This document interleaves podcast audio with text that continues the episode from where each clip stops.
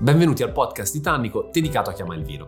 Io sono Marco Rossi, wine expert e teacher della Tannico Wine School. In questa puntata vi parlerò del ciclo annuale della vite, delle sue fasi e dell'impatto che queste hanno sul vino.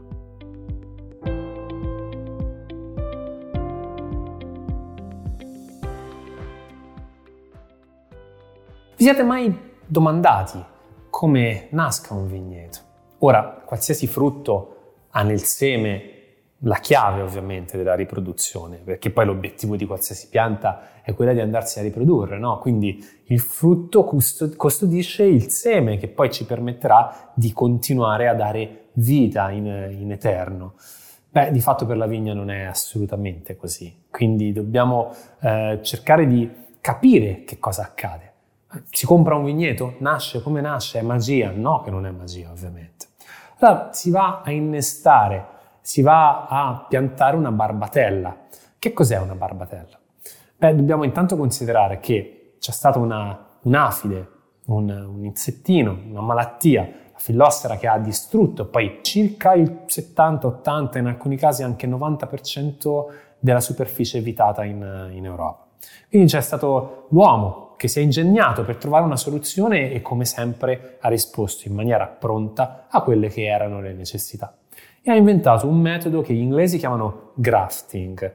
In realtà quello che avviene è che andiamo a innestare quella che è la vite europea, quella che è la vitis vinifera, su un porta innesto. Quindi immaginatevi proprio la pianta composta da due parti, quindi una parte, la classica vitis vinifera europea, che viene innestata, quindi attaccata a quello che è un apparato radicale, quindi la parte che poi sviluppa le radici. Questo apparato radicale invece è di origine alla cosiddetta vite americana, quindi è la vite, diciamo, un po' più brusca, chiamiamola così, che riesce a resistere all'attacco della fillossera. Ma come si riescono a unire due pezzi di un puzzle?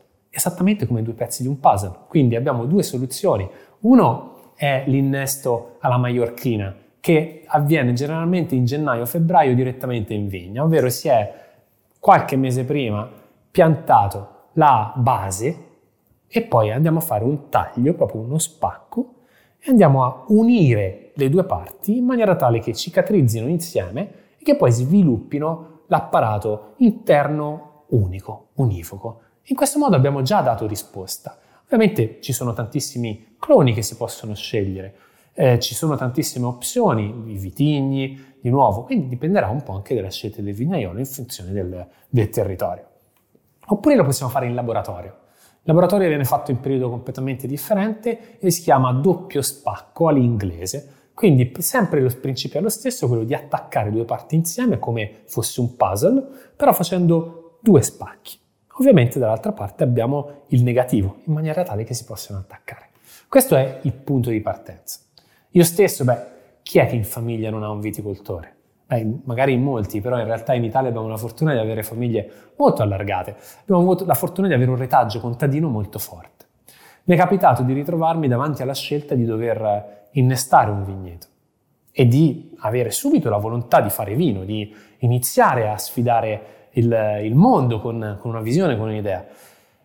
Chi di voi pensa che dall'idea di fare vino al fare vino ci sia un percorso molto rapido è in errore, mi dispiace dirvelo, non vorrei deludervi, però quello che avviene è che dopo aver preparato il suolo, ci vuole veramente tanto tempo per preparare il suolo, l'inclinazione, ricordiamoci che l'esposizione solare è fondamentale e come dice il maestro Federico Staderini, grandissimo enologo e viticoltore, un terreno va conosciuto, bisogna camminare in vigna, riprendendo anche Veronelli, il grandissimo Veronelli. Bisogna conoscere dov'è che in inverno ristagna l'acqua, bisogna conoscere fino in fondo quel terreno, non è che immediatamente lo scegliamo, bisogna capirlo, ci vogliono anni.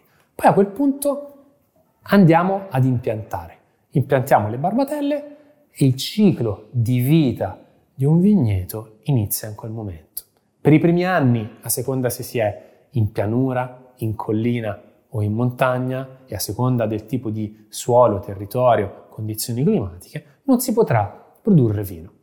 Ok? Quindi questa qui è una fase completamente improduttiva che può durare dai 3 fino anche quasi 10 anni. Quindi immaginatevi quanto tempo passa prima che si possa effettivamente entrare realmente in produzione. Immaginatevi quindi quanta passione, quanta voglia di potersi mettere in gioco con il vino ci sia e che si accumuli in quegli anni.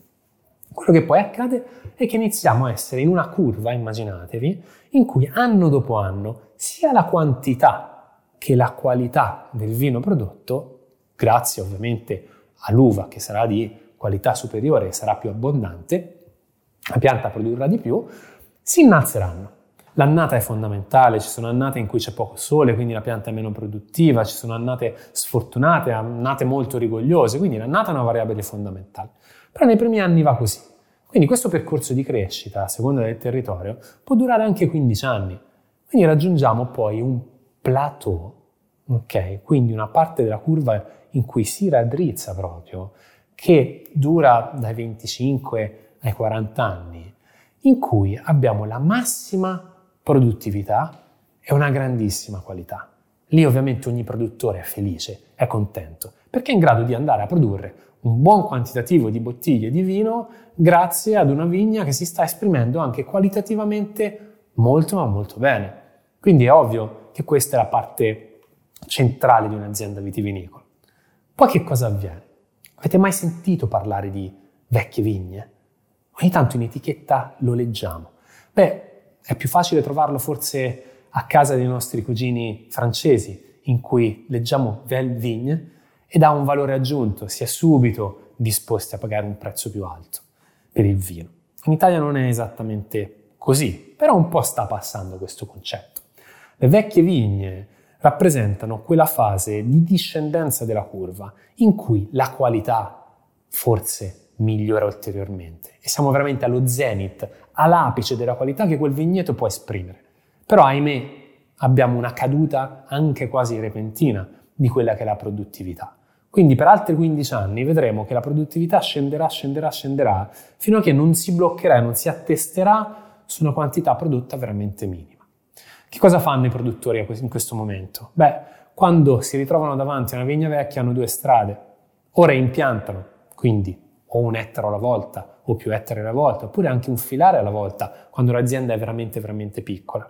Oppure hanno la possibilità di andare sul mercato con un vino d'eccellenza, con una qualità portata in bottiglia che è veramente unica, veramente alta e che ovviamente il consumatore di vino, l'appassionato, gli riconosce quel valore pagando anche un prezzo maggiore. Allora in quel caso lì il produttore è in grado di portare avanti una progettualità legata ad un vigneto vecchio. Allora un vigneto vecchio, se stiamo parlando di Guyot, cordone speronato, probabilmente siamo dai 50 ai 70 anni, difficilmente siamo oltre. Se invece stiamo parlando di alberello, per esempio sull'Etna, l'alberello etneo è un qualcosa di emozionante, bellissimo, è un qualcosa di meraviglioso, di unico, ma andiamo anche oltre 100 anni. Perché? Perché la fillossera non è in grado di attaccare la vite sul terreno vulcanico. E quindi l'Etna oggi è custode di alcuni dei vigneti più antichi d'Italia. Vigneti che vanno oltre 100 anni. E poter degustare un vino che proviene da un vigneto così vecchio è un'esperienza unica. Per profondità lo si percepisce già in quella che è la sensazione del tannino. Voi potete pensare a un tannino estremamente marcante, un tannino che buca, no? Un tannino che graffia, mentre un tannino che viene da una vigna così antica è un tannino invece che è già espanso, un tannino che non asciuga immediatamente. È un tannino che ti dà piacevolezza, asciuga quel tanto che basta, ma poi gioca in maniera molto dinamica con quelle che sono le componenti di freschezza e sapidità che ti portano invece la salivazione. Quindi ogni volta che vi ritroverete davanti a una bottiglia che riporta in etichetta vigne vecchie, vi pregherei di veramente cercare di approcciarvi con curiosità e di capire che se anche il produttore in quel momento sta cercando di posizionarsi un po' più in alto c'è una motivazione, perché c'è tantissimo lavoro dietro. Beh, quando si riparte da capo, si riparte di nuovo col ciclo che vi ho appena spiegato. Come avete avuto modo di capire, la vigna è una sfida. Come tale va vissuta senza mai contrastarla, cercando nel suo ciclo di vita di accompagnarla, assecondarla, ed esattamente come succede agli esseri umani che si sposano, avranno la possibilità, vigneto e produttore, di imparare a conoscersi, anno dopo anno, specchiandosi l'uno nell'altro.